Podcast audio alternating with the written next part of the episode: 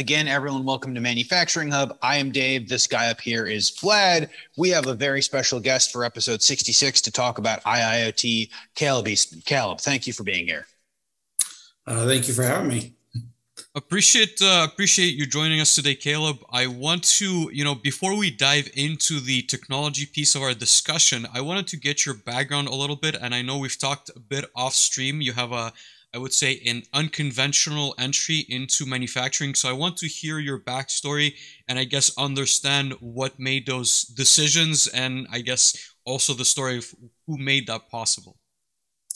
Uh, uh, thank you. So, um, so I guess you know the, the, the, kind of what started it was in in high school. I my my school had a uh, program for um, Cisco. It was a Cisco, Cisco, Academy. We kind of graduated high school with a CCNA, and oh, wow. I got I got that, and actually was getting ready to go to college to get my CCNP or CCSP, um, and had a full ride to a, a university, and decided at the last minute, no, I thought it would be uh, more helpful to people if I were a firefighter.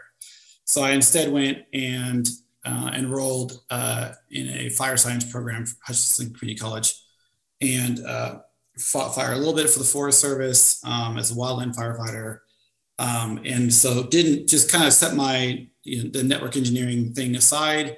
And I ended up that ended up coming back up when I, I got hired by a small oil and gas company in southeast Kansas um, to do their uh, to do their their networks, particularly their their tower networks, their OT um, networking, and got into SCADA that way. And kind of that's that was the actual beginning of the career. Um, really, if you don't mind um, me asking, sorry to interrupt. What made you decide to go back into, I guess, like controls and networking? Was there like a a decision point? Was it just, uh, I guess, a good opportunity, or what was it like? I guess to rethink uh, going back into the tech world. Um, I really what it was is that um, I, it's it's hard to it's hard to it's hard to explain. I guess it was just that I I wanted I I I hadn't been I I had kind of missed tech for a lot of my 20s and um, just kind of wanted to kind of get back into it because uh, was okay at it in high school and so um, I kind of accidentally fell into it uh, happening to work for a company where the networking and the that I was doing was was uh, was OT related, and I'm really interested, as it turns out, in complex systems. And so I wanted to learn about the control systems, and I wanted to learn about SCADA, and then what happens to data after SCADA, and how all the components work together. And you know, so I, I so so after that, I started I started I co-founded a systems integrator, um, um, and an electrical electrical um,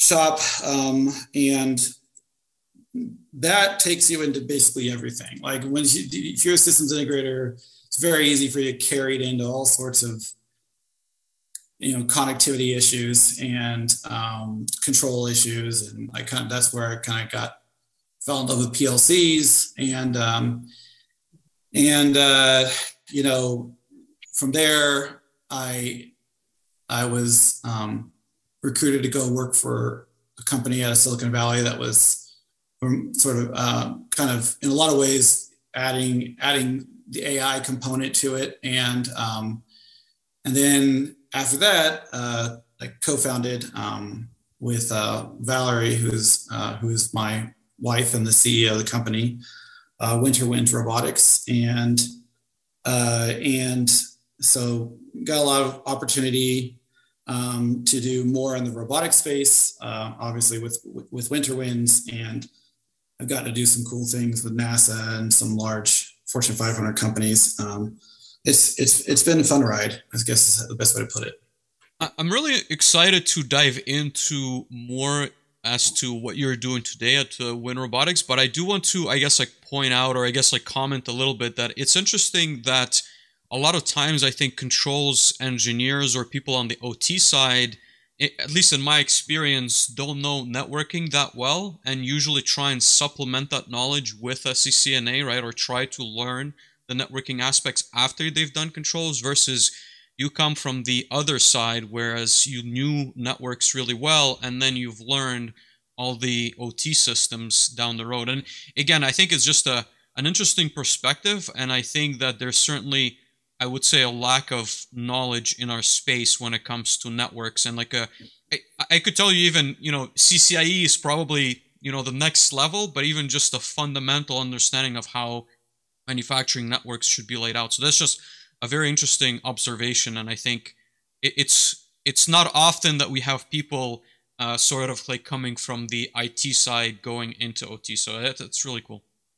Yeah, and it was it was actually it actually it's actually super useful, particularly in in the highly distributed systems that comprise of you know energy energy systems because like if you're someone who's willing to go out to the middle of nowhere and you can completely replace a Cisco switch from you know a tower that where the whole tower got knocked out by lightning and you have to replace all the components and reprogram the Cisco switch, things like that. It really does help in those scenarios because hmm. one thing that's traditionally pretty hard to find is people who can do can do that type of can do that type of stuff and also are familiar with you know wearing hard hat and FRs you know and things like and and can you know find a tower in a rainstorm in the middle of the night in in uh, West Texas or Eastern New Mexico in the middle of nowhere. So yeah, it's, it was uh, it was it was a lot of uh, it's been a lot of uh, getting woken up four in the morning and going to have to fix something type stuff. Um, but you know, I know I know that we all we've all we've all been we've all been there. So. Caleb, so I guess going or fast forwarding to today, could you give us a picture or what it is that you're involved with? Again, I don't think we need to mention any of the companies just uh, in case they want to remain anonymous, but what kind of work are you doing with robotics, uh, mm-hmm. IIoT, Industry 4.0, and I guess AI/ML in general? Yeah, so um, and so I'll give an example. So so for you know this this year um, we're actually working with NASA on um, there's you know a common problem or an unknown problem in in uh, wildland fires is that the when they're doing when the aerial operations are occurring mm-hmm. if a drone enters the area that's like just some some dude wanting to get a good close picture of the fire enters the area all the fire all the aerial uh, fire plane firefighting planes have to ground they have to all stop because they, because it's not managed the same way that tr- typical air traffic control is managed because it's a very localized issue. The planes fly very close to the ground, and it's a moving situation. So as the fire line moves or the firehead moves, um, usually west to east, sometimes other directions, uh, the operations change as well. And so um, we're helping we're helping to sort of modernize the process by which they currently do that by setting up an ad hoc radar net um, that um, um, that effectively effectively is sort of a synergized point cloud for the area. And the main reason is to sort of coordinate the firefighting operations as it relates to ground operations, but also to um, to detect uh, uh, undesirable uh, drones in the area, unmanned systems in the area that tend to uh, get create a lot of grief for the for the incident command team um, that's an example of something that we're, we're doing right now. Um, in the in that is IIoT, by the way. Uh, it's the same. It's all the same problems. Um, uh, the in I'm happy to argue with anyone about that. Um, but uh, related to more you know, traditional controls, we're working with a large company on um, helping to uh, helping to deploy a sort of an edge computing novel sensing platform into their OT OT environment. Um, we tend to we tend to sort of and and there's a lot of sort of it's a very distributed environment and um, a lot of a lot of hazardous locations and um, and so that's so we're working we're, we're working with them on solving those problems. Um, for ourselves, you know, the way we kind of work is we're a services company that is taking taking any profits we make and funding our own internal development from products as well because we like we're like to do research and development.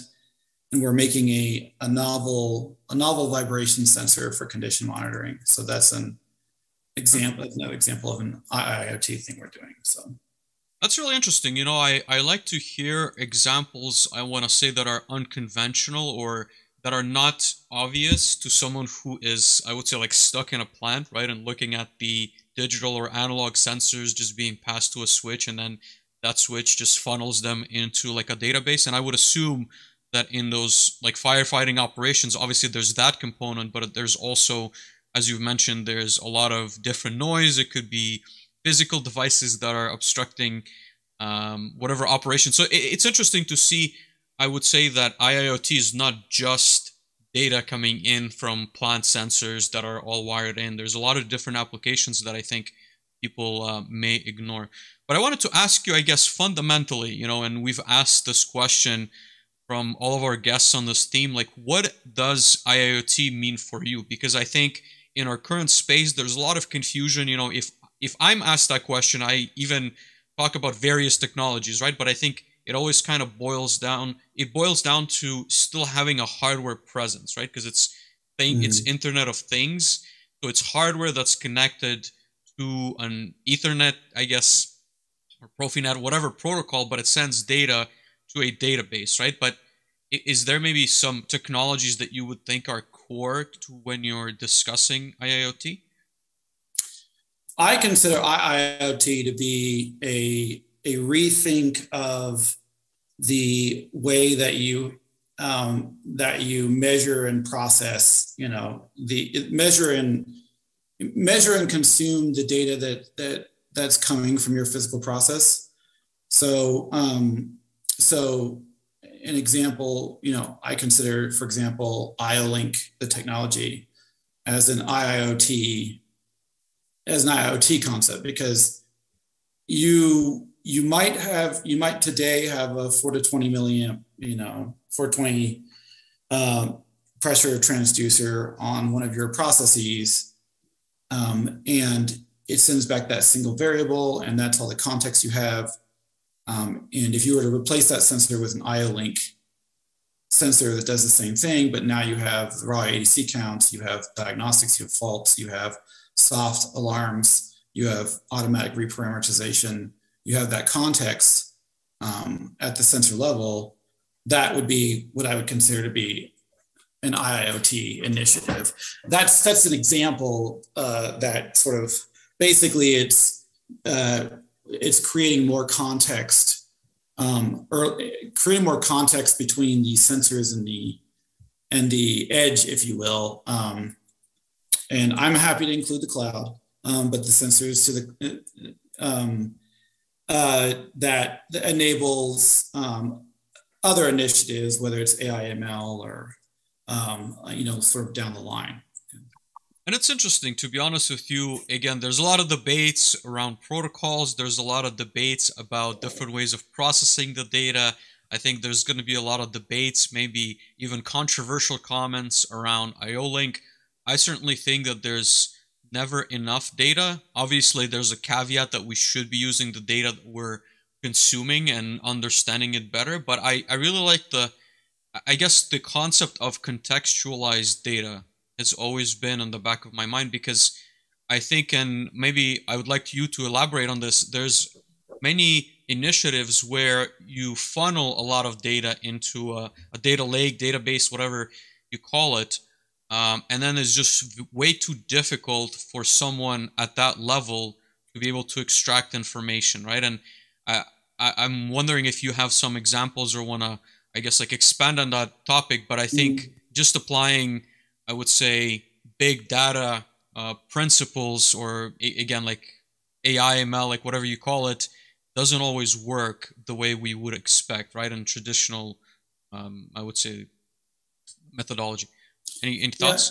Yeah. So I, I think the key thing the key thing is to the key thing is to understand that there's there's there there's never magic and whenever we you know put anything in a black box and we think that it's magic then it, it it's going to disappoint us so you know this you know the the concept you know the, one of the more recent sort of magical concepts that I think has sort of infected the industry is the idea that you can hire a data scientist, um, you know, who has a, a, background in Python and maybe an understanding of neural nets, and you can just shove the data at them, and um, and you know they're going to come up with like sort of you know a brand new insight or whatever, and I feel like, and, and particularly I've noticed it's like sort of the executive level, the people who sort of are financially responsible for the plant and not necessarily familiar with uh, with uh, the lower level um,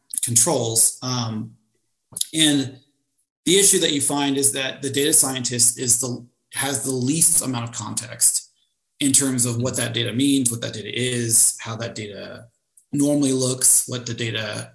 So expecting them to sort of create some kind of magical model that will, you know, de- increase your efficiency by 15% or something is is, is difficult is, is, troubled. Like you might you might get there. I would i would contend it's probably luck if you did. Um ah.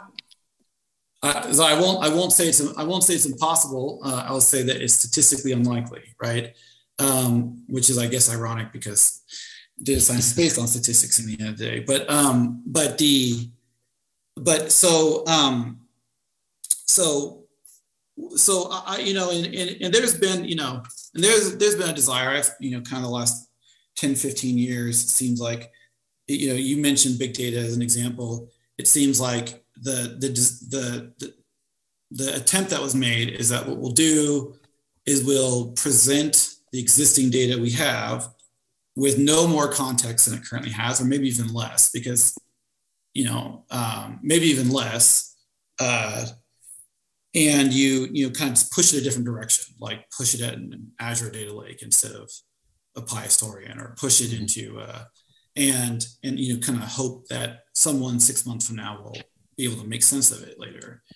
And I'm I I feel like we've kind of cycled back to where we should probably all admit to ourselves that we should have a look at what you know what not what um, what we can do if we originate the data with more context. So I think there's two things to that. One is novel sensing, you know, and by novel sensing, I mean types of sensors that we traditionally aren't deployed in control systems, such as uh, depth cameras, high frequency radar. And then in other cases, it's to, to, to have a look at the sensors that we currently have and think about like is there a way IO-Link is an example of that is pretty much anywhere that a pretty much anywhere that there's a single variable sensor there's probably someone probably makes an IO-Link sensor of that thing which gives you much more information about about it. And um and i think that if we kind of want to hit the next so and and this to me is a sort of a plan for the future type scenario. What we probably could know as a as an industry, and um, is that the likelihood of people involved in it, um, particularly operators, it's very likely that we're going to lose context from the people who've been doing this for the last 30 years. Mm-hmm. And we're going to replace them with young people out of, I'll, I'll just say it, you know, Gen, Gen generation Gen Z people who are less who are less willing to to to get that context and spend the amount of years on that process and more interested in technology or using technology.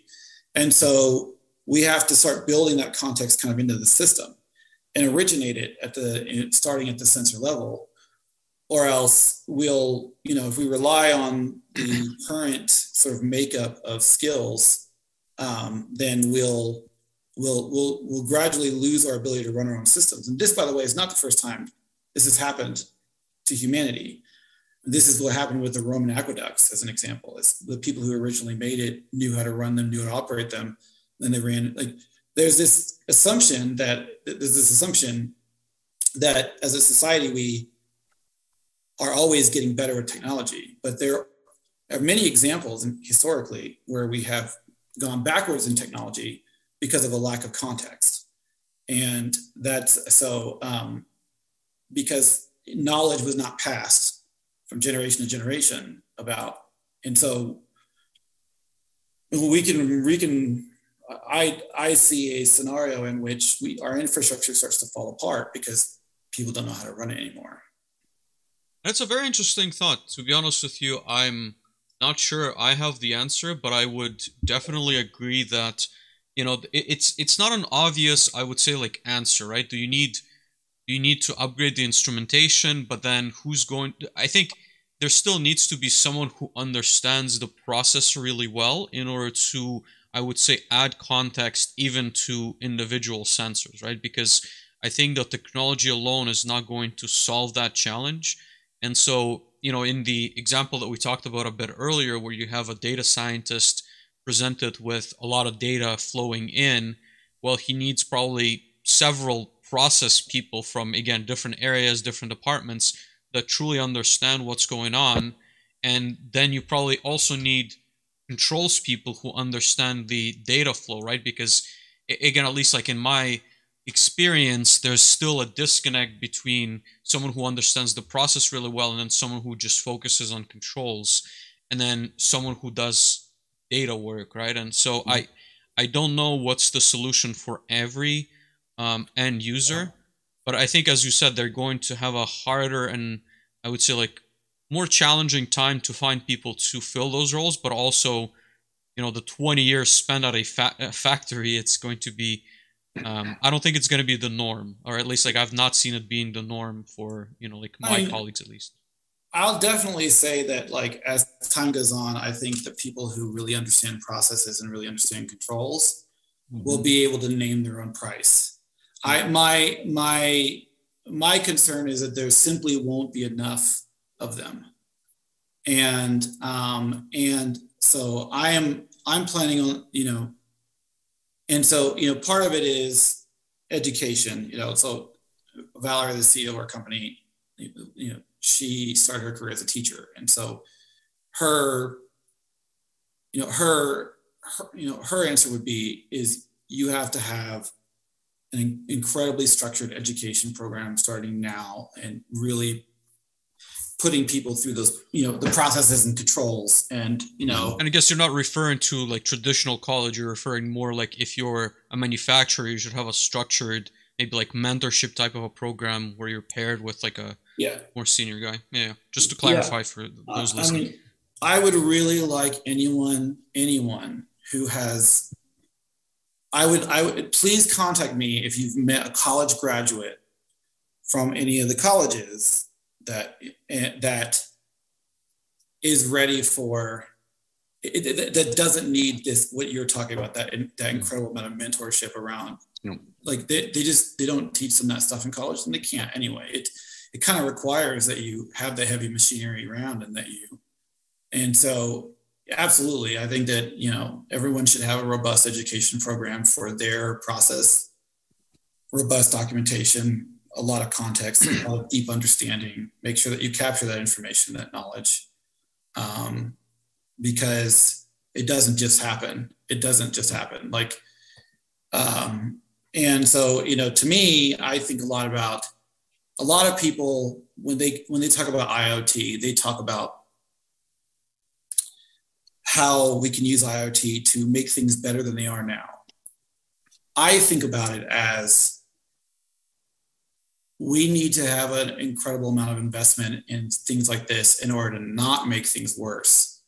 Um, because uh, entropy, as it relates to knowledge, is a, is a, is a significant issue in this industry. And uh, in my opinion, and if, and if, anyone disagrees with me, then I'm happy to like, it, it, it, it's a big deal and it's, and it's a big problem that we have. And, and I think it's going to be in, in, increasingly market and the main the main concern I have mm-hmm. is that this is one of those things where if we're not solving for those problems, like man, it'll be bad in 10 years. Just imagine all the just imagine what it will be like if we just let things go the way that we're going now as it relates to the supply chain and all the how society runs on what we're doing.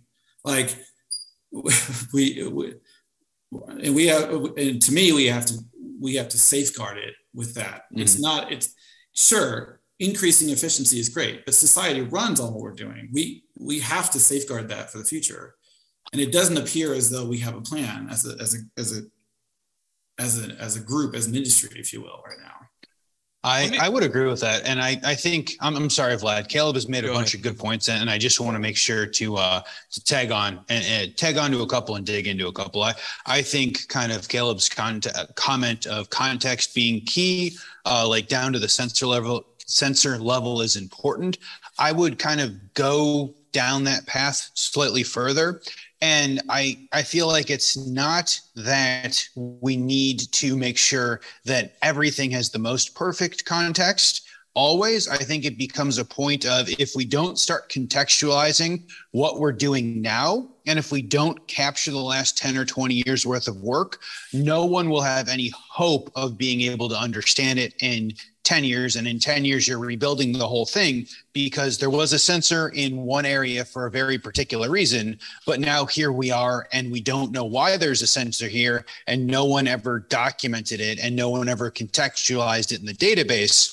And so it runs into we just have this huge knowledge gap. And and to caleb's point about training so tim tim is in the chat. Tim and i tim wilborn and i have had many hours of, of conversation on training and everything along uh, everything along those lines. And for me, whenever I uh, whenever I talk about training, for me it becomes how do we pull the information out of the people who have been here. Uh, so I have clients who have people who have been working on the same things for 45 years. They are they're the world's expert because they've well probably outlasted everyone else who was there uh, even close to the beginning. And most of the time, those people they, they don't even want a flip phone, right? Like most of the time, if you want to get them in the facility, you're getting them on a walkie-talkie. If you want to get them outside of the facility, you're probably calling the, the home phone. And so as we go look to bring this generation, the next generation, and the generations following, it becomes they're different people. They understand things differently. So we need to pull the information to build training programs so that we can provide context, but we also have to look at how we can pull it out in fun, new, interesting pieces of technology. Because if we don't use technology, we'll have already lost people before we get them halfway through the training program.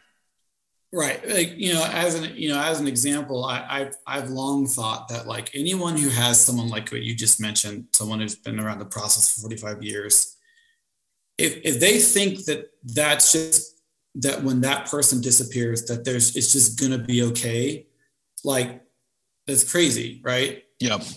So if, if, if, you know, people like that, I've long thought like you should hire some, you know, young kid who's still in college, out of college, whatever, follow that person around for weeks, months, can, and have mm-hmm. them document and write down and learn what that person knows. Because th- th- I found, I found oftentimes those people that you, you don't even like, you can't, you can't just like, you can't document what they know unless you're yeah. seeing it applied, right? Like they're, because they don't even know, like, they don't even necessarily think about like if you were to ask them tell me everything you do in a day they they may not be they, like until they get in so i i'm very worried about the loss of those people and it's happening mm-hmm. right um, in in at least one sector i know i know it's called the great crew change um, where this this this phenomenon where you have these people that have been in, have incredible knowledge about the process and we're willing to obtain that knowledge through years of experience. Yep. And nowadays, with the way that with the way that the, the the younger generations, my generation, the millennials and Gen Z operate, there's they they absolutely will not work for the same organization for 45 years. Like, mm-hmm. and it's just not a thing anymore. And so that that that's why like that's why I I talk a lot about like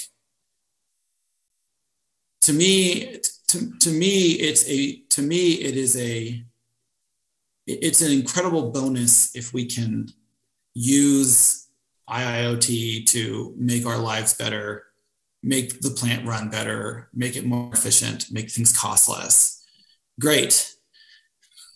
But it's we should not be thinking of it that way. We should be thinking about it like make you know protecting protecting the current efficiency and capability with which we currently run for the future. And start there you know how would how would we run it if we lost all our staff today and we had to hire all new people? How would we run the plant? Are there anybody in the plant right now that we could not run the plant without? Mm-hmm. and if i i you know it's a it's a it's it, I, I, lay awake at night over this in case you're wondering. And it, it's it's a very it's very scary to me. And i'm i'm hoping that i'm hoping that it becomes more of a front of mind thing um, for people uh, that it, the value prop is hey 10 years from now we want the plant to run as well as it does today. That's the value prop. Mm-hmm. everything else is a bonus so caleb so you you are working on some amazing projects, right? So you're tying in IIoT and artificial intelligence and machine learning and you know all of these new novel sensors and robotics and all these things. How do you have that conversation with, with a client? How do you go like what is that conversation? Are, are you talking about you know these buzzwords or are you talking about kind of the, the nuts and bolts? Do you want to continue to run after you lose these people? I usually talk like I talked just now. Um, I, I, um, you know, I, I typically, I typically don't use buzzwords. Like if you ask, if you ask, you know, my employees how often I say the word IoT or IoT, you won't mm-hmm. hear it often. You know, I'm, uh, I try as much as I can to understand sort of the the audience if you will right so mm-hmm. some people iot means nothing to them um, some people it's it's the bedrock of their career you know mm-hmm. and so you you know I, I, try as hard as i can to to to to be responsive to to understand the audience you know um, that i'm that i'm that i'm working with and talking to and understanding what what their you know how they you know how they how they view a problem you know. Executives i'm i'm used to them seeing things as pure dollars and cents and they are they can, they can be short-sighted in many ways about the future. And so you know i will say that in response to your question about how i talk to them is usually um, uh, usually around you know some potential short-term gains and synergies that can be created for them. I find that with controls engineers, oftentimes the way I talk today actually tends to resonate. They tend mm-hmm. they tend to see this problem. They tend to know what's happening or that it's coming. And so um, and so but uh, I, I, don't know. I don't know if that answers the question. I, I think I took it slightly orthogonal. I apologize, but no, no, I, I appreciate it. Um, and before I let Vlad get on with a bunch of other questions, you you mentioned sensors, you mentioned contextualizing data. You talked a bit about you guys developing a novel sensor and i feel like we would be negligent in our our asking of the questions here if we didn't kind of ask the question you don't have to divulge anything that you're specifically doing but maybe you know what's wrong with the current vibration sensor options that we have now and what do you guys hope to do differently? So i wouldn't say anything's wrong with them. Um, certainly there's trade-offs for the iepe high frequency uh, uh, vibration vibration sensors versus the i like to call them iot style uh, you know wireless mounted on the mounted on the back of the motor um, type mm-hmm. sensors what we're developing is a different way to, to measure it um, using high frequency radar and depth cameras. We can pick up the, we can, we, we can pick up, basically what we're doing is we're measuring, we're bouncing, bouncing radar and optical data off of the machine. We're picking it back up at a, we're, we're measuring the, the, the Doppler shift, if you will, uh, on the, on the re- response. We're doing it fast enough that we can pick up the vibrations. Okay. What that does is that gives you a holistic view of the machine. So it's, it's a it's a wide field of view. So it, any vibration sensor you have is is getting the vibration off that that where exactly it's mounted on the on the the machine, right? Mm-hmm. And that gives you a very clear view of what is going on at that at that point in the mechanical casing, right? And so usually you'll mount one on the casing and you might have something, you know, you, you might have one in a different spot to, to measure mm-hmm. the, the, the, shaft or alignment issues. And um, in, there, there's all sorts of places you mount them and even different sensors, you know, monitoring electrical, etc. cetera. Uh, what our sensor does is it can see the whole machine, how it vibrates against itself. It's like covering it with, it's like covering the machine with okay. vibration sensors, basically.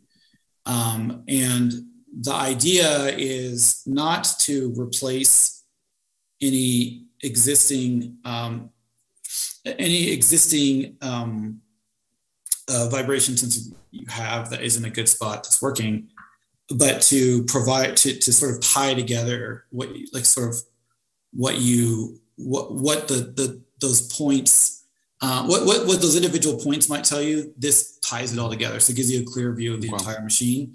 There's a whole lot of stuff that comes from that. I can talk about a lot of sort of knock on benefits.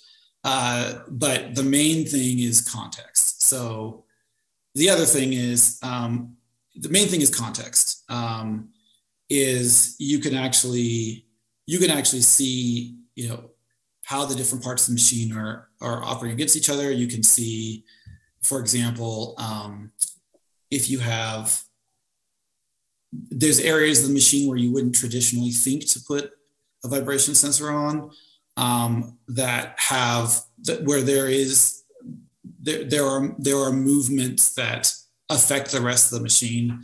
Um, it, it's, it, it's, it's a, it's a, it's really, it's a really interesting, really interesting uh, really interesting technology. Um, high frequency radar and depth cameras are really interesting sensors, and um, and we're still sort of researching all of the different benefits.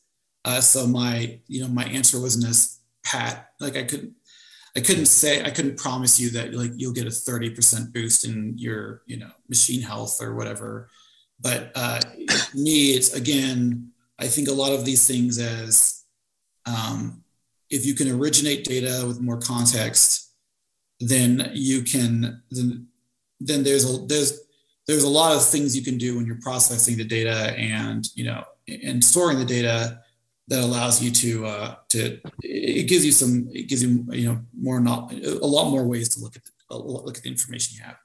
So interesting. So you could map, I guess, like a, a simple example, like a, a, case packer or like a palletizer arm, and you could essentially map the entire area and then see what's, I guess, going to fail first, or is more likely to fail, or can be optimized. Is that the the train of thought with the with the mapping? Yeah, yeah, yeah. Actually, that's a really great. You would, yeah. So it, it, I didn't even. So, so I'll tell you right, right off the bat that I didn't even think of that use case but uh, but but that is a that's a great example. So you highly mobile components, right? This has a field of vision that can see the entire thing. It can see how things interact with each other at what velocities, at what speeds versus what desired. It can see the position. It can see differences in vibration. It can see differences in speed and position. So it, it, it yes, it, it, you would be able to uh, see a lot of things that you otherwise wouldn't be able to see in map um, with something like that for sure. Because um, where so you know where these sensors so these sensors these both of these sensors are used pretty regularly in, in autonomous vehicles today. And where they're used is to complement each other in, ter- in the optical domains to be able to to basically map out all the different interactions in a highly variable environment that you can then that you can then um, you know provide the context of what interactions you prefer versus that you that you like versus that you don't think are, are safe and you can make a pipeline from that. And so to, you know and if you know if we have some time i can talk a little bit about like how autonomous vehicle you know sort of machine learning pipelines work Mm-hmm. But it really comes down to the sensors and providing the context, adding the context to the time series data. That's interesting. So is go ahead. Jay, I was going to ask: Is the is the bigger part of the solution that you guys are trying to solve is that more of a software i need to tie it together in a software so that we can contextualize what's going on as opposed to picking the sensors that you need for this this new novel sensor setup so it requires that what i'm describing requires a signal processing pipeline. So a lot of what we're doing is the signal processing of you know so integrating the integrating doing the sensor fusion and the signal processing um, like and, and and, yes like you said uh, being able to output being able to output it in a way that's understandable to either a control system or a predictive maintenance program or um, or or an analytics solution. So we we're we're we're really big on like flexibility of the really really big on flexibility for the end user. Um, to output it like is are are they wanting to you know map it to plc tags or, or you know to in order to uh, you know have the plc make decisions based off of insights? Are they wanting to get deeper analytics for later for it? You know what are they trying to do in their particular situation it could be very like interesting. That. You know, I was gonna comment on like the application, I guess, of a robot cell that's just moving bo- uh, a box from like A to B. And again, I don't know if there's a solution out there right now, but I know, for example, you would enter, let's say, your end of arm tool parameters, you know, the size and perhaps like the weight limit that it has, and then it it can optimize, I think, the path based on that. But there's nothing that even like visually would inspect your cell and then again kind of figure out what's going on with your end of arm tool as it even ages, right? Because it's obviously going to get worn down, it's going to get less maybe efficient, and then you could optimize the path in real time based on that. But it does just you know like a thought because I think there's going to be a lot uh, a lot of interesting opportunities in uh, with, with that sensor. I, I would say. I I love talking to other I love talking to other controls engineers because you always have like the moment you the moment you understand what the sensor does you'll come up with a better idea than i did about how to use it uh, well because i've been in those problems you know no i, I know spend like yeah. days if not weeks you know right. just trying to figure out like what's going on when it's but anyways yes so but but but you know to your point that's one of the that that's why you know for me it's really about flexibility of outputs uh, because at the end of the day the systems integrator is the one who knows what to do with it right mm-hmm. and that and so and that's uh yeah and you know i like i like tools. I like using tools. I like making tools. Uh, uh they're geared towards people who have high context to try to spread that context around a bit. So. No definitely. No i, I love that and as oh, hold on a sec, Vlad. I was going to say as we were going through this, I I have five applications that I absolutely cannot talk about live on this show. Uh, but I, I, will certainly be asking uh, when you guys are are done with that because we'd certainly like to uh, to try it out. And I'm sure we want to talk about autonomous vehicles and some other things on Vlad's side. But first, we have some people to thank. So Vlad, if you uh, you play that noise, uh, we will go ahead. There we go. Perfect. And we want to thank uh, Phoenix Contact for sponsoring the IIoT theme uh, once again.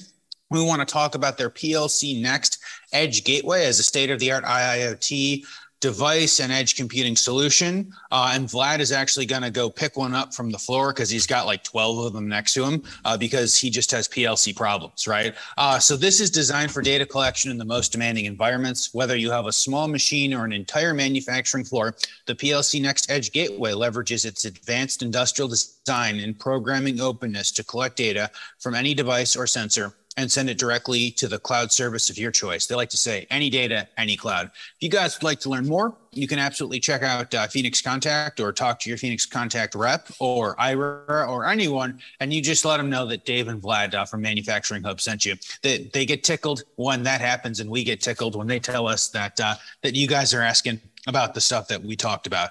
Uh, but Vlad, I'm, I'm going to let you go, go ahead. Which direction you want to take us in now?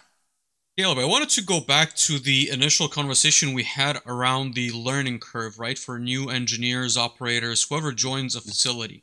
And I think the hard question, and I would say almost like two schools of thoughts that I see is on one side, you know, technology is making it I would say easier for us to understand the systems by adding more context. There's going to be a lot a, a simple example, there's going to be a lot more alarms, let's say on again like your case packer your filling machine. So there's instead of like 10 alarms or it's down, it's up, there's going to be a whole list of alarms. But on the other side, there's the argument of now we have so much complexity, right? And I've I've even witnessed it, I would say like in my career where you have a single plant running on let's say like five different PLC brands, there's going to be a lot of different sensors, a lot of different protocols. So it's also making it or I would say like to some degree extending that learning curve. So do you think or I guess like what are your thoughts on the technology being almost like a I don't want to say like a self-fulfilling like prophecy, but also making it more difficult for someone who's coming in fresh again out of college or out of uh, again any like school or training, trying to learn all of this in parallel, right? Right, and I think that now that we have even big data, cloud, AI, ML, there's going to be so many components in the as um, Dave mentioned Rube Goldberg machine uh, discussing our software, but that's a that's a separate inside joke, I would say.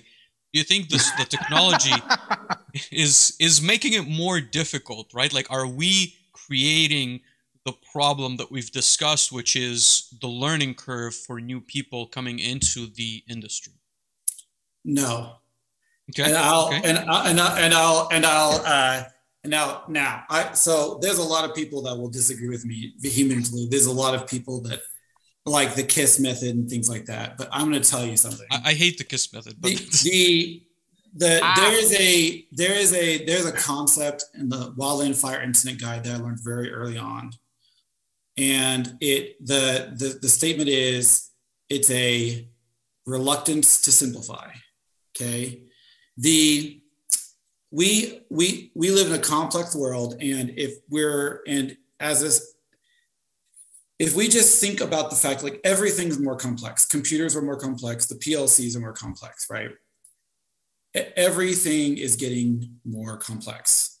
And the people who are coming out of school are being trained all throughout the schooling on the the the, the, the most the, the latest ways to interact with something, right? The the the the, the more con- we'll call them the more complex ways of interacting. I learned on Motorola 68K, so that's you know. Well, absolutely, absolutely, and what they're teaching kids now, you know, what they're teaching kids now is they come out of grade school with some understanding of Python and JavaScript. They graduate from high school with some understanding, like so there I, am I'm, I'm on the innovation board for the local school district and the local school district is has a whole AIML track in an innovation center for so like if we take if we take the next generation and throw them into this like what like what is this like how how do i wire this like like we have to be responsive to who we're bringing in brand new to a facility. And if we say it's easier for us, it was easier for us, you know, 10 years ago, or we think it's less complex, it's not less complex to them. It, it just like, so we, there's a bias about complexity. It, we have to think about like there's so, and, and I probably should mention that before I was in technology, one of the jobs I did was I did some so, social work and like I said, my um, Valerie is a, is a teacher, and so you can't just say, um, we need to keep it simple because new people who are onboarding or whatever, like it, it's simple to them is not necessarily simple to you. Simple to them is to them what's complex is trying to understand why the plant can't interact with an iphone app or why they can't build an iphone app to run the plant. That's that's like they don't understand. Like, and so and and, and part of it is that there's gonna be there's a huge disconnect. If they feel like you're backwards because you're trying to keep it simple, then they won't be interested in working for you. They they in general, I, I'm I'm I I have not met a I've not met anyone out of the last two generations that would just absolutely love it if everything was totally, totally analog and um, and you know because that makes it more simple and they've got to deal with a Windows XP machine because that makes it more simple or you know just like all of these things that we you know the so we, we have to find a way to blend the resilience of the current systems with the you know we have to appreciate complexity. It's if it's it keeping it simple is different things to different people and we have to be careful when we when we declare what simple is. That so i guess that so that that's i guess that's my main issue with what's simple to me is not simple to other people. And so i i i i don't i don't like that motivation at all. It, it's more about a comprehensive education program and having having an understanding of how you're going to imbue context to the most amount of people. And that involves complexity.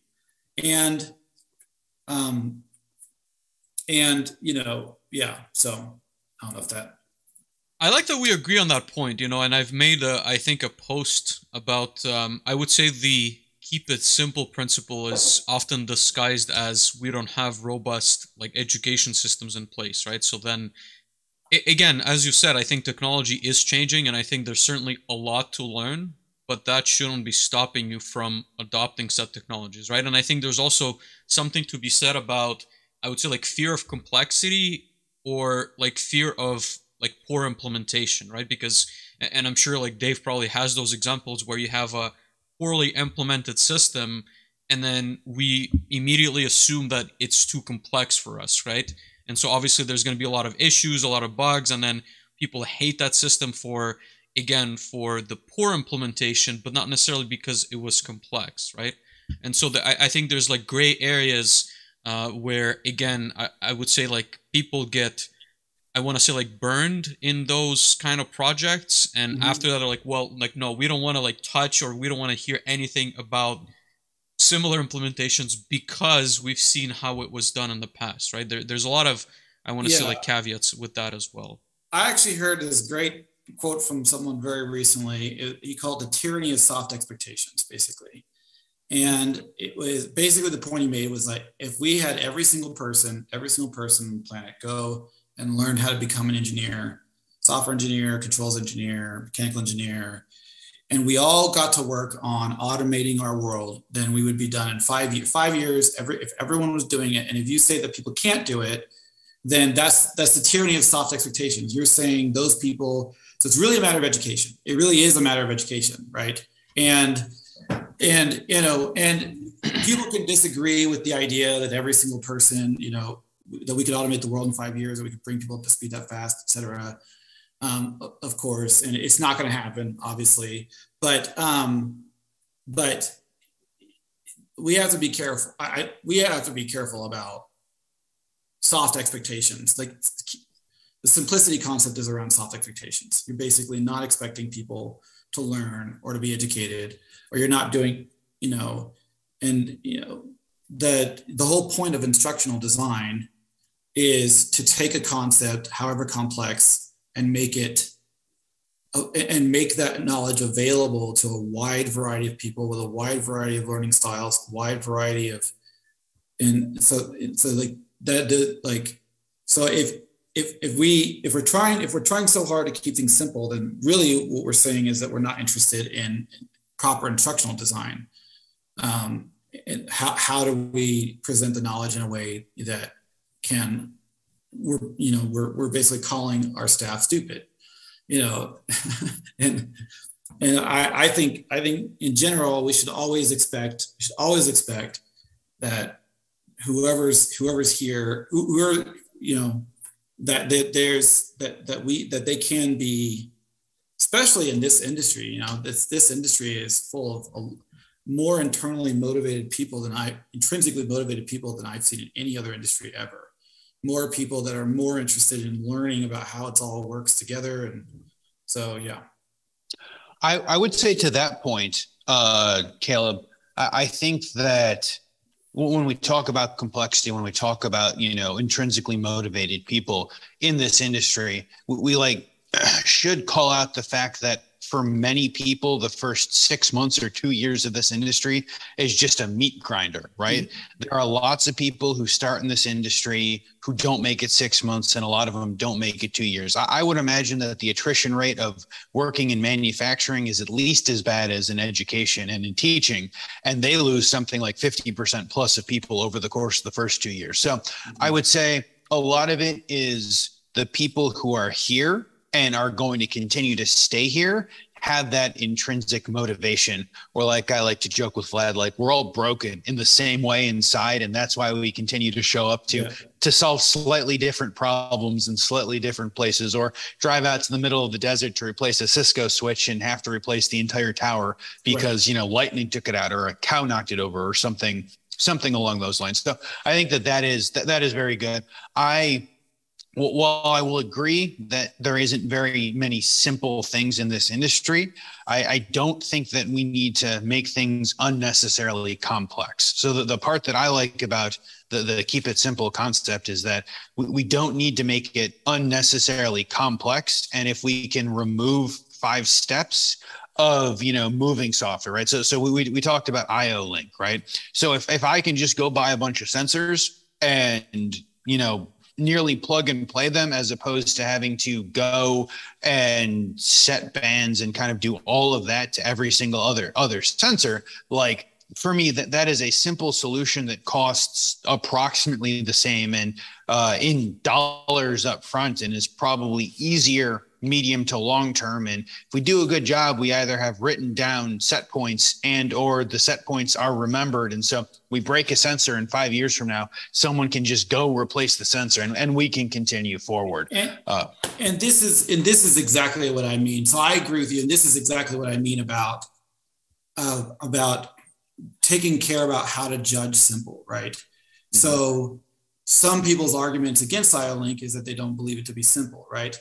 But you just described the way in which I believe it to be simple in the way that the is easier to train and easier to provide context, right? Mm-hmm. So when we so so so I agree with you. Yeah, unnecessarily complexity is obviously a stupid way to go, and yep. to me, it's really understanding. To me, it's really understanding like yes I, I believe, I think, I consider IO-Link to be a, a beautifully simple technology.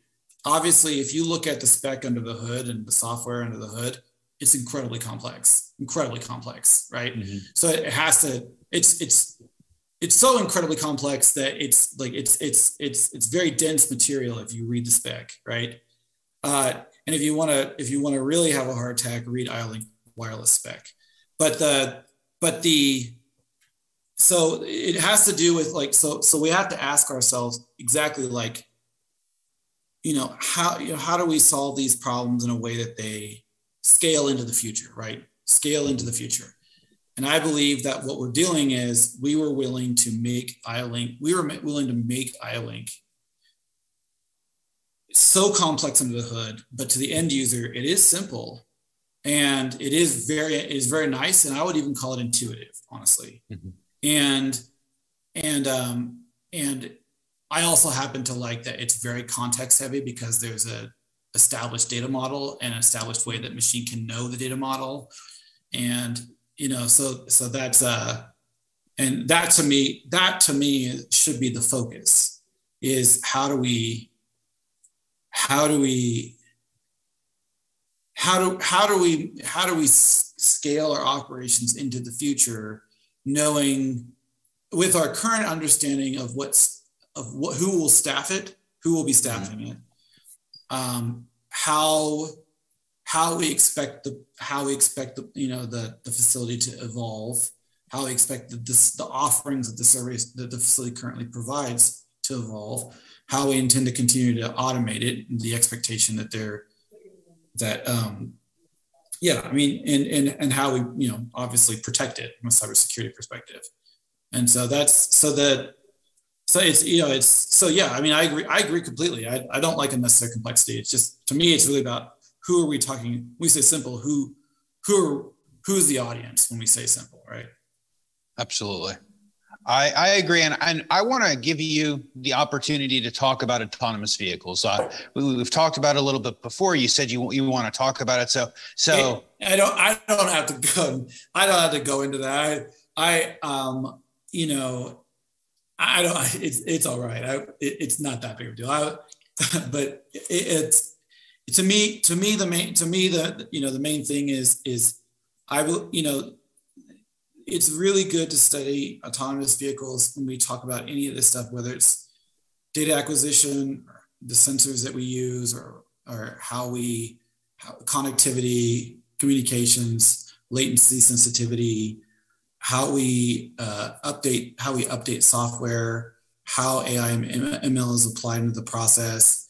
They, they it, it's, it's hard to argue that that they and frankly gaming are the are the furthest ahead in certain scenarios. Gaming obviously is very good at simulation. Autonomous vehicles are also very good at simulation. There's a process by which they add context uh, by by by default for the AI ML models to the point where they even have a concept called auto ML, where you don't even need the data scientist anymore. You just need the context. You just need the data formatted in the right way, and you just need the context. And um, and they don't there's a lot of things that they don't do as well as what, what controls does. But um, in terms of where it seems like controls is trying to head uh, there's there's a there's, there's a lot of maturity in in that space. And um, you know the, how you know the containerization software and just how that applies with latency there's all sorts of stuff. But I, I, I think about I, I, I like to think about like what in you know who's doing it best right of any one thing some ways gaming yep. dig, for di- digital twins gaming is doing it best mm-hmm. you go you know for for um, ml pipelines particularly on the perception stack autonomous mm-hmm. vehicles are doing it best Are those architectures well documented? I haven't done research myself, but can you go and figure out, I guess, which protocols they're using, how they're siphoning out the data, yeah, you know, from vehicles? Absolutely, that's documented. Absolutely. And if you want, I can I can tell you all like so because I'm very fascinated. I'm I'm very fascinated with how everybody does it, right? Hmm. Particularly when you're dealing with physics. Like any any any group that deals with physics, whether it's building controls you know, centralized factory controls, distributed controls, uh, you know, robotics, autonomous vehicles, how they all how they all try to solve effectively this very similar problems, right? It's not exact same problems, but it's close enough that you know. And and the funny thing I've noticed is that like I'll go to a conference, you know, in robotics, they call it ROSCON, right? I don't know if anyone here has heard of ROSCON. I bet not. Uh, they go to different conferences. Like and in you know but what process controls what you know controls does the best is having a deep deep understanding of of the of the physical process that they're working with or the, of the problem space right? Because you know roboticists tend to focus on a lot of a lot of people funnily enough roboticists usually don't build robots. Usually mechanical engineers do. Roboticists are usually software people who coming up with you know how to how path planning and things like that they're they're usually they're usually somewhat akin to to to data scientists in that they're they're not they're not they don't have as deep near as deep an understanding on of, of the process right that they're trying to control. So so anyway i that was that was that was a crazy so and and by the way aerospace the space you know what what they're doing in aerospace is there's some things that they're doing very well there uh, in general, they're they're behind everyone else. Don't, uh, but it, you know, because of, because of radiation, uh, radiation hard, hardening and things like that, compute is always slower. But my my my point is, is I really humility and studying things are really important parts of of, of, of the culture, I think, and it's one thing I love about controls engineers. It's like you the, the the love of learning, the love of gaining knowledge that that's that that we don't currently have. Um, so yeah, and it's absolutely. A, it, I was gonna say it's a very interesting, I guess, like thought. You know, uh, being exposed to I think like different industries and being able to, I would say like, I guess like cherry pick would be the word. Certain components that are done better and being able to reapply them in like manufacturing or otherwise to solve problems. I, I guess I've not seen a lot of that because I think it's just it's very it's a very difficult uh, skill set I think to master, right? Well, the the thing that the thing that's awesome about starting in controls and things like that is if you have a you know you have a deep understanding of your space and and the and everything what what's really cool is that you'll you'll be able to identify immediately uh, you know these are the things that we do better these are the things that we do worse if you're honest with yourself right? I and and um you know like for example in in the iot iot iot space i hear a lot of noise about mqtt as an example right? In the robotic space they're using they're wrapping dds they they don't mqtt isn't even part of the conversation. They they they they're using DDS as the like that that is that is the the and and they're wrapping it with you know with with this wrapper they they call ROS two, if um and and that and they and, and and if you look really deep under the hood you'll find funnily enough that they're doing a lot of the same thing you know. Data model composability passaging passing sensor data sometimes the same same sensor data uh, historizing the data, being able to analyze the data, being able to apply uh, apply AI/ML. How does the AI/ML model get deployed back to the robot? How does how do we improve it? How do we connect it to the cloud? It's it's it's a it's even you know it's it's a lot of the same problems. They they're solving it in many ways a completely different way, and there are some things about it that are better if we're you know honest with ourselves. But there are some things about it that they're missing this like astonishingly astonishingly um, missing um, from from their space uh, that and um, that that that has been around for a long time in the industrial control space so. Interesting. Dave i guess what are your thoughts on on that no, I was going to say that's interesting. I was going to say a lot of the last part kind of goes into one of the normal questions we ask everyone. Caleb is is like, what do you predict for the like? What what does the future of automation, controls, manufacturing, kind of any of those things look like? And and I feel like you, we've talked a, a lot around it, but do you think we're going to have you know one protocol to rule them all, or do you think we're going to have a bunch of slightly different protocols that do similar things, but uh, if only to make things slightly more complex and make Vlad happy, we uh, we're going to have a bunch of different protocols that do slightly different things. Like for for you, what what does the future look like? So to me, obvious to me. So I talk about this. I you know I've said this a few times, kind of around the edges of it. The the future is driven by, in a lot of ways, millennials and Generation Z, right? Mm-hmm. Because um, and because that is the case, there will be expectations around the ability of the the ability of the tech to use to, to use um, to, to, be able to, to to more quickly diagnose the problem. Um, as it relates to one protocol versus multiple protocols it seems like the more the more so i have to i have to imagine that you know what I'm no, I'm noticing an increasing trend in the the and this is probably what IoT is all about is the controls industry looking at what's available what, what's going on in the consumer space looking at what's going on in other other and thinking about how that can be applied right? And if that trend continues then yes there will be there will be more standardization um, for example, in the smart home market, where you have the, you know Alexa and Google and Amazon HomeKit, they actually all joined together to create this group called Matter. If you know under the Zigbee you know banner, you know kind of thing. And Matter, the whole point of Matter is that if you have a device that's compatible with Google Home and it's Matter certified, then it also works with Alexa, etc. So the one, and so it's not even just a protocol to rule them all even they've even made it to where it's the same that it's it's that the interaction pattern for how you commission a device is is, is centralized how the data model is formatted is it has, is being unified. And what they're doing is this thing that I talked about. They're cherry picking the very best. Like, like the Nest that Google bought did a damn good job on their protocol called Thread and Weave. And in, in, in, order to do it, they actually studied all of the industrial protocols. They studied BACnet, Modbus, all MQTT, everything, and said, "No, I don't like all of these. I'm gonna I'm gonna create a brand new one." Um, uh, and um, there's a whole, there's a white paper on it, by the way, available online if you want to see like why why they chose to make a new one.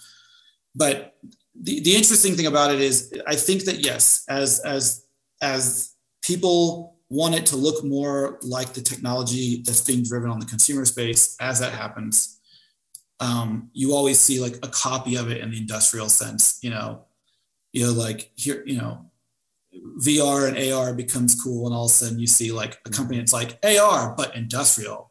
You put on your hard hat. Uh, I won't name names, but there's a couple companies like that, right? And then and then like and then someone's like, you know, uh, IoT sensor but industrial, which is obviously IoT, and and so it's it's so as that continues and as that continues to expand, I do yeah. I guess if I'm going to make a call, it will be it will end up being uh, you know, a, uh, you know, a, a, I'll call it one, one interaction pattern to rule them all, driven by the fact that industrial controls are starting to, our industrial controls are, are, I think, wisely looking at ways that it's being done in in other you know other industries and you know trying to trying to follow trying trying to you know trying to apply that in into the industrial control space. No i think that that's that that's very interesting. I I, one of my favorite things is to kind of get everyone's thought on the future, and and, and I am generally happy that it seems like I don't know the, the future always seems exciting uh, whenever we get uh, people's takes, and your your take absolutely exciting, plus all of the amazing technologies uh, that, that, we've had the opportunity to uh, to talk about so far. Uh, kind of the, the next question then, Caleb, is one of Vlad's favorites. It's career advice, and I know we, we, talked a lot about training, right? And so, from the the end user standpoint, you know, we, we need to put in training programs. Some of us would say they need to build digital twins so we can actually train people on things before we put them out onto the floor. But but what's your advice? Uh, what is your uh, career advice for someone maybe looking to get into the industry or, or mid career in the industry, coming from a fairly unique background? Um, that's a great question. So I don't know if I'm qualified to give people advice on a career because, um, um, but um, it seems to me that the besides the obvious ones like learn a programming language or you know um, learn networking um, i i would say i would say actually spend spend some time spend some time um, with uh,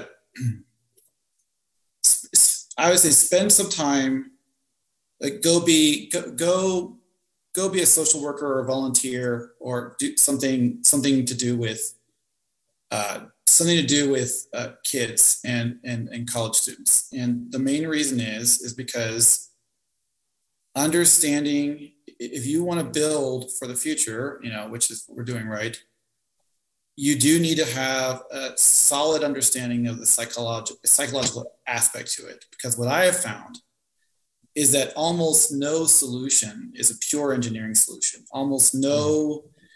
I've never walked into a plant and they're like carte blanche, do whatever you want and we don't care, right? Now, there's been some that have been close, but once you get into it, you know, the opinion starts, right?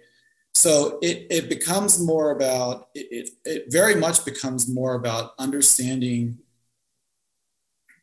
understanding the the psychological element of what you're dealing with because like i said I, i've never got i've never gotten to deploy a pure pure engineering solution without taking into account how humans will interact with it or what humans will interact with it and what their skill sets and backgrounds are and what they care about or what technologies they prefer or what or how like i've seen lots of organizations where there's a huge disconnect between their executive branch and their so sometimes like you end up getting sometimes if, if as a controls engineer integrator like you get placed into a room where you're like explain to my management this thing that I can't seem to get across to them or mm-hmm. whatever. Like it's this weird thing that you like in this space where you have to really understand how to interact with people and how people learn and how people think. And uh, because that, so I guess what I would say is make sure that you insert some really deep soft skills into your career at some point um, in a very systematic way. And I mean something deep, like like like like social work is a great example. I spent time doing social work, and that has been extremely formative. I dealt with uh, young men ages six through eighteen who had uh, who had uh, emotional issues dealing with their life, and um, and had you know horrible backgrounds, foster care system type type situations, and and what you find is that you know these are th- this is th- there is a lot of different ways there's a lot of different ways to approach something. But what is the way that works for the people that are going to be left with it after you're gone? And if, mm-hmm. if you're good at that if you're good at that then the the rest gets easier I I would say that's probably some of the most unique, but maybe some of the best career advice that uh, that we have gotten. You see, especially controls engineers who are very good at the technical, but lack the soft skills, and especially people in that mid career. So, so mid career, you see lots of control engineers who are like, "Hey, this guy is paying me X number of dollars an hour, uh, like a third or a quarter or a tenth of my hourly rate that they charge the end user. I'm just going to go do the work myself, and I'm going to go make 100% of it." And they struggle and they fail because all of the soft skills and everything else that they did not intrinsically understand was part of owning an organization or running a business or talking to customers or or invoicing or any of those fun things. So I think that that's some very good advice. And, and I think it's particularly important now since it appears as though it appears as though in general as a society we're worse at talking to each other. Mm-hmm. So there so people who can connect those dots people can connect those dots will will go further from a career perspective. Absolutely. Absolutely, Vlad. You're gonna so so Vlad. Uh, every once in a while, thinks about uh, doing something completely different for a career. Has Caleb convinced you to become a social worker today?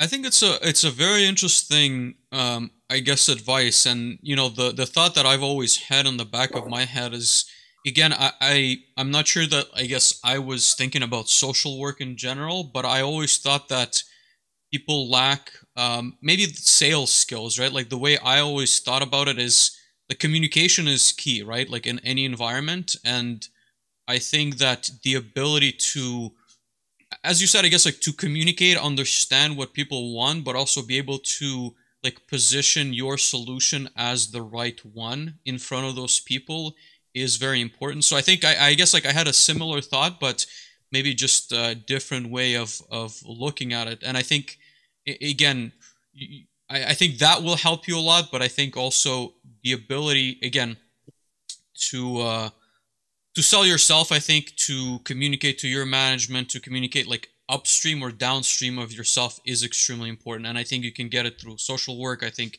you can get it through uh, through sales. I've had some conversations with people who have gone, uh, the, I guess, similar type of experience by working on uh, like a suicide hotline. You know, being able to deal with people who are like in crisis in many ways. That's a very good one. I mean, that's an incredible one, by the way. I mean that that is that's an, like, but you know, and and and you're absolutely right. Like, you know, the reason one of the reasons why I'm here today is because I spent so much of the tech part of my career working with systems out in the middle of nowhere that I'm not very well connected. No one knows who I am, right? I'm not a, like, I'm not a, like, so so I'm actually, you know, I'm actually part of the reason why I'm here is so that I can become more knowledgeable about like, you know, who who else is in this space and like thinks this way and wants to, you know, grow it and like so it was basically to meet meet people like you is why is why I because I've identified myself uh, this this uh, you know this this weakness which is that I I'm I'm not well connected in the industry or I'm not I'm, I don't know I don't know I don't know as many people as I probably should at this point in my career because I've been so hard the tech. And it is a big part of it. And you know especially from a learning perspective. So I like to learn from people who know a heck of a lot more than I do about things. And so that requires you know talking to people and knowing people. And yeah no you you you pointed out like part of it is like the thing about the suicide hotline social work. I, probably a nuance that I, that I didn't do a good job communicating is part of it is you kind of have to know yourself to, to be successful social worker. You have to do a really you have to understand your own strengths and weaknesses and be very introspective. And so anything that anything that helps you know yourself really well and what motivates you and how to it like it's like because obviously if you're doing a job where you're not motivated not only is it not good for the company you're for, working for but it's not good for you. And you're spinning your, your wheels from a career perspective. So anything that you know any of those things that you can do that can help you to know yourself and to understand others is going to help you. Like like Dave mentioned, running a business is pretty much pretty much 99% dealing with dealing with people with different perspectives and you or different backgrounds and different understandings about the same thing even um, and and so yeah if you know at a certain point you kind of have to do it but I encourage everyone to. Um, it really does help, and I really think that empathy and humility are the two main, you know, hallmarks to a successful career: empathy and humility. Um, so, absolutely. No, no, I think that those are good. This took a, a slightly more serious uh, than than typical uh, part of the conversation. But no, again, I, again, I think that this is some of the best and most interesting career advice. Every time we bring up soft skills in one way or another, it uh, everyone continues to talk about one how important they are, and two generally how difficult they are to obtain. Uh, the, the, fact that you can have kind of that, that self actualization and knowledge that, hey, I'm missing something, let me go fill in the gap. That is I don't know, maybe 1% of humanity has the ability to do that. I know a lot of very, very smart people who the answers can sometimes be directly in front of their faces, and yet they cannot solve the problem that they can very for themselves that they can very easily solve for other people. So th- that is very important. Mental mental blocks are our number one enemy as a species. It's the mental the, the the problems we create for ourselves is just it's it's a yeah absolutely. No, that, that, that's very good. So, uh, as we are doing our best yeah. to, uh, to, to be respectful, no, no, no. Uh, as as I told you, Caleb, and as I tell everyone, our conversations are too good, and that's how we uh, we just continue to talk forever. But uh, but no, so uh, I like to joke that this is our hashtag not sponsored not sponsored Audible uh, segment, where I ask you if you've got a good book recommendation and you give Vlad a book to go ahead and download. And sometimes our guests actually pull out their Audible and just start uh, just start reading from it. But yeah, I know you have a good book recommendation for us, right? Yeah, so I'm a big fan of a book called The Book of Why by Judea Pearl, particularly for people in the control space. And the reason is because it does a really good job of talking about uh, the sort of the emergence of AI and how diff, how how the weaknesses in particular of AI, the way most people think about it. So one thing that's probably important to know is that most data scientists who think of AI, most data scientists think um, are, are are are are very very uh, siloed in terms of their understanding of what AI is. And so even if you go and you talk to someone who you think is an AI expert, they're just describing probably whatever version of AI they're most familiar with or they were trained in. And, and the Book of Why does a pretty good job of, of, of explaining the, the different the, the different styles of AI, it, it advocates for a style called causal inference, which is not well known, which is good.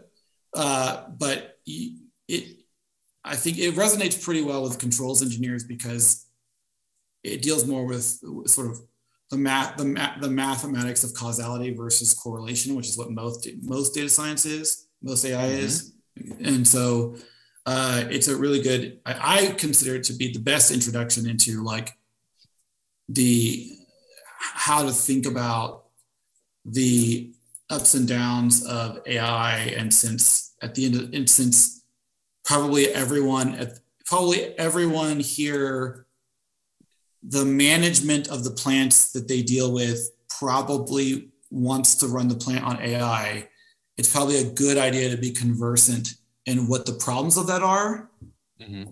and and also how it can't just be solved with you know throwing sensor data into a time series database, historizing it, putting it, dumping it into a, a Jupyter notebook, and and you know writing some Python and, and, coming up with some magic. Like there's there's there's there's it's a it's a, it's a it's a thing full of pitfalls and it's good to understand, particularly for this industry, since we deal in you know very real very real world scenarios. We are we are we are what's connected to the actual the actual physical infrastructure of of of society, and so we're the ones who need to understand the best about uh, what what does and does not work in this space. So, book no, of that, that is April. Yeah, very interesting. I, I, I think you've I think you've convinced me. I think I'm going to go ahead and read that. Uh, I do a lot of reading, uh, kind of in and around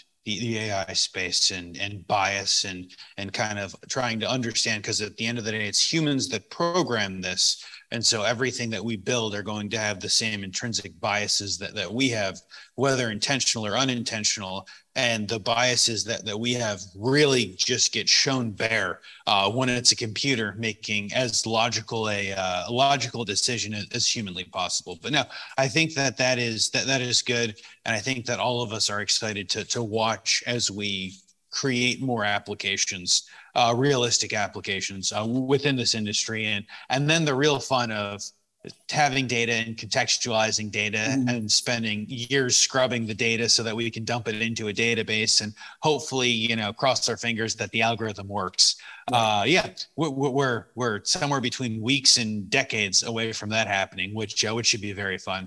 Uh, but last question for you, Caleb, and, and you kind of alluded to it before. So the last question is, you know, who should reach out to you? you know, who do you want to connect with? Who do you want to talk to? Are you guys hiring? Are you guys looking for jobs? Uh, you kind of alluded to the fact that you are here talking to us and, and you know recent more recently on linkedin because you want to meet people uh, in the community. So uh, so who yeah. should uh, who should reach out to you? exactly. I mean i would say pretty much everybody i mean we're like right now i'm trying to build up my skill of being able to sort of connect with people in this space and to and to sort of learn you know all the different problem spaces and use cases people have.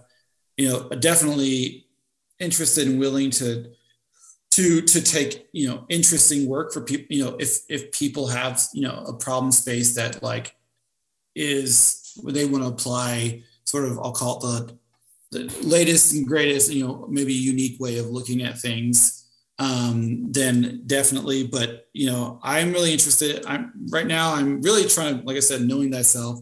I'm trying to build up my skill set of being able to connect with people in this space. And so um, I'm trying to do better at like, you know, you, you, in, you know, work, you know, engaging with people, uh, you know, in, in the, because I'm, I'm a, I, my, my inclination is to be deep into the tech and I oftentimes miss the I, I miss I miss all of the knowledge and wisdom that comes from other people who have themselves been deep in the tech in a completely different way with completely different scenarios. Vlad Vlad mentioned a couple scenarios I didn't even think about for the thing that so that's so and that happened in a very small short period of time after 30 seconds of me explaining the thing. So obviously it's clear that there's things I'm missing. And I, I you know, right now I really just, you know, I really like to talk to people. So I don't know how to if that that I can't get more actionable than that, I guess. But that's you know, but awesome. No, I, I, I love that. I think that that's good. So I, I, will make the request. Hey, if you guys are not connected to Caleb, you can connect uh, through the show through any of the clips that you're watching. Uh, if you're watching live right now, you can connect with them, and we will go ahead and drop links uh, links on YouTube.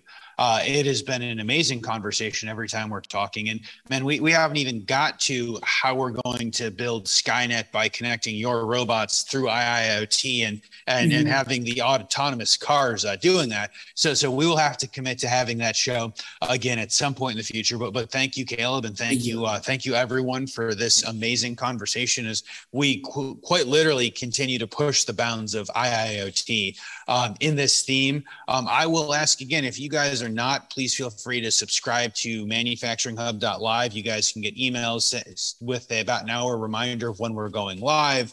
Uh, connect with uh, Vlad, myself, connect with Caleb on LinkedIn. You guys can subscribe to Solis PLC and follow the Manufacturing Hub Network on LinkedIn and beyond that. If you're listening to us in podcast form, again, please go hit the subscribe or the follow button, rate us five stars. That helps for a bunch of reasons. And more of you continue to find us every week, which again shocks Vlad and I like like nothing else. But uh, but we will say thank you to everyone listening in. And until next week, we'll see you guys soon. Bye bye.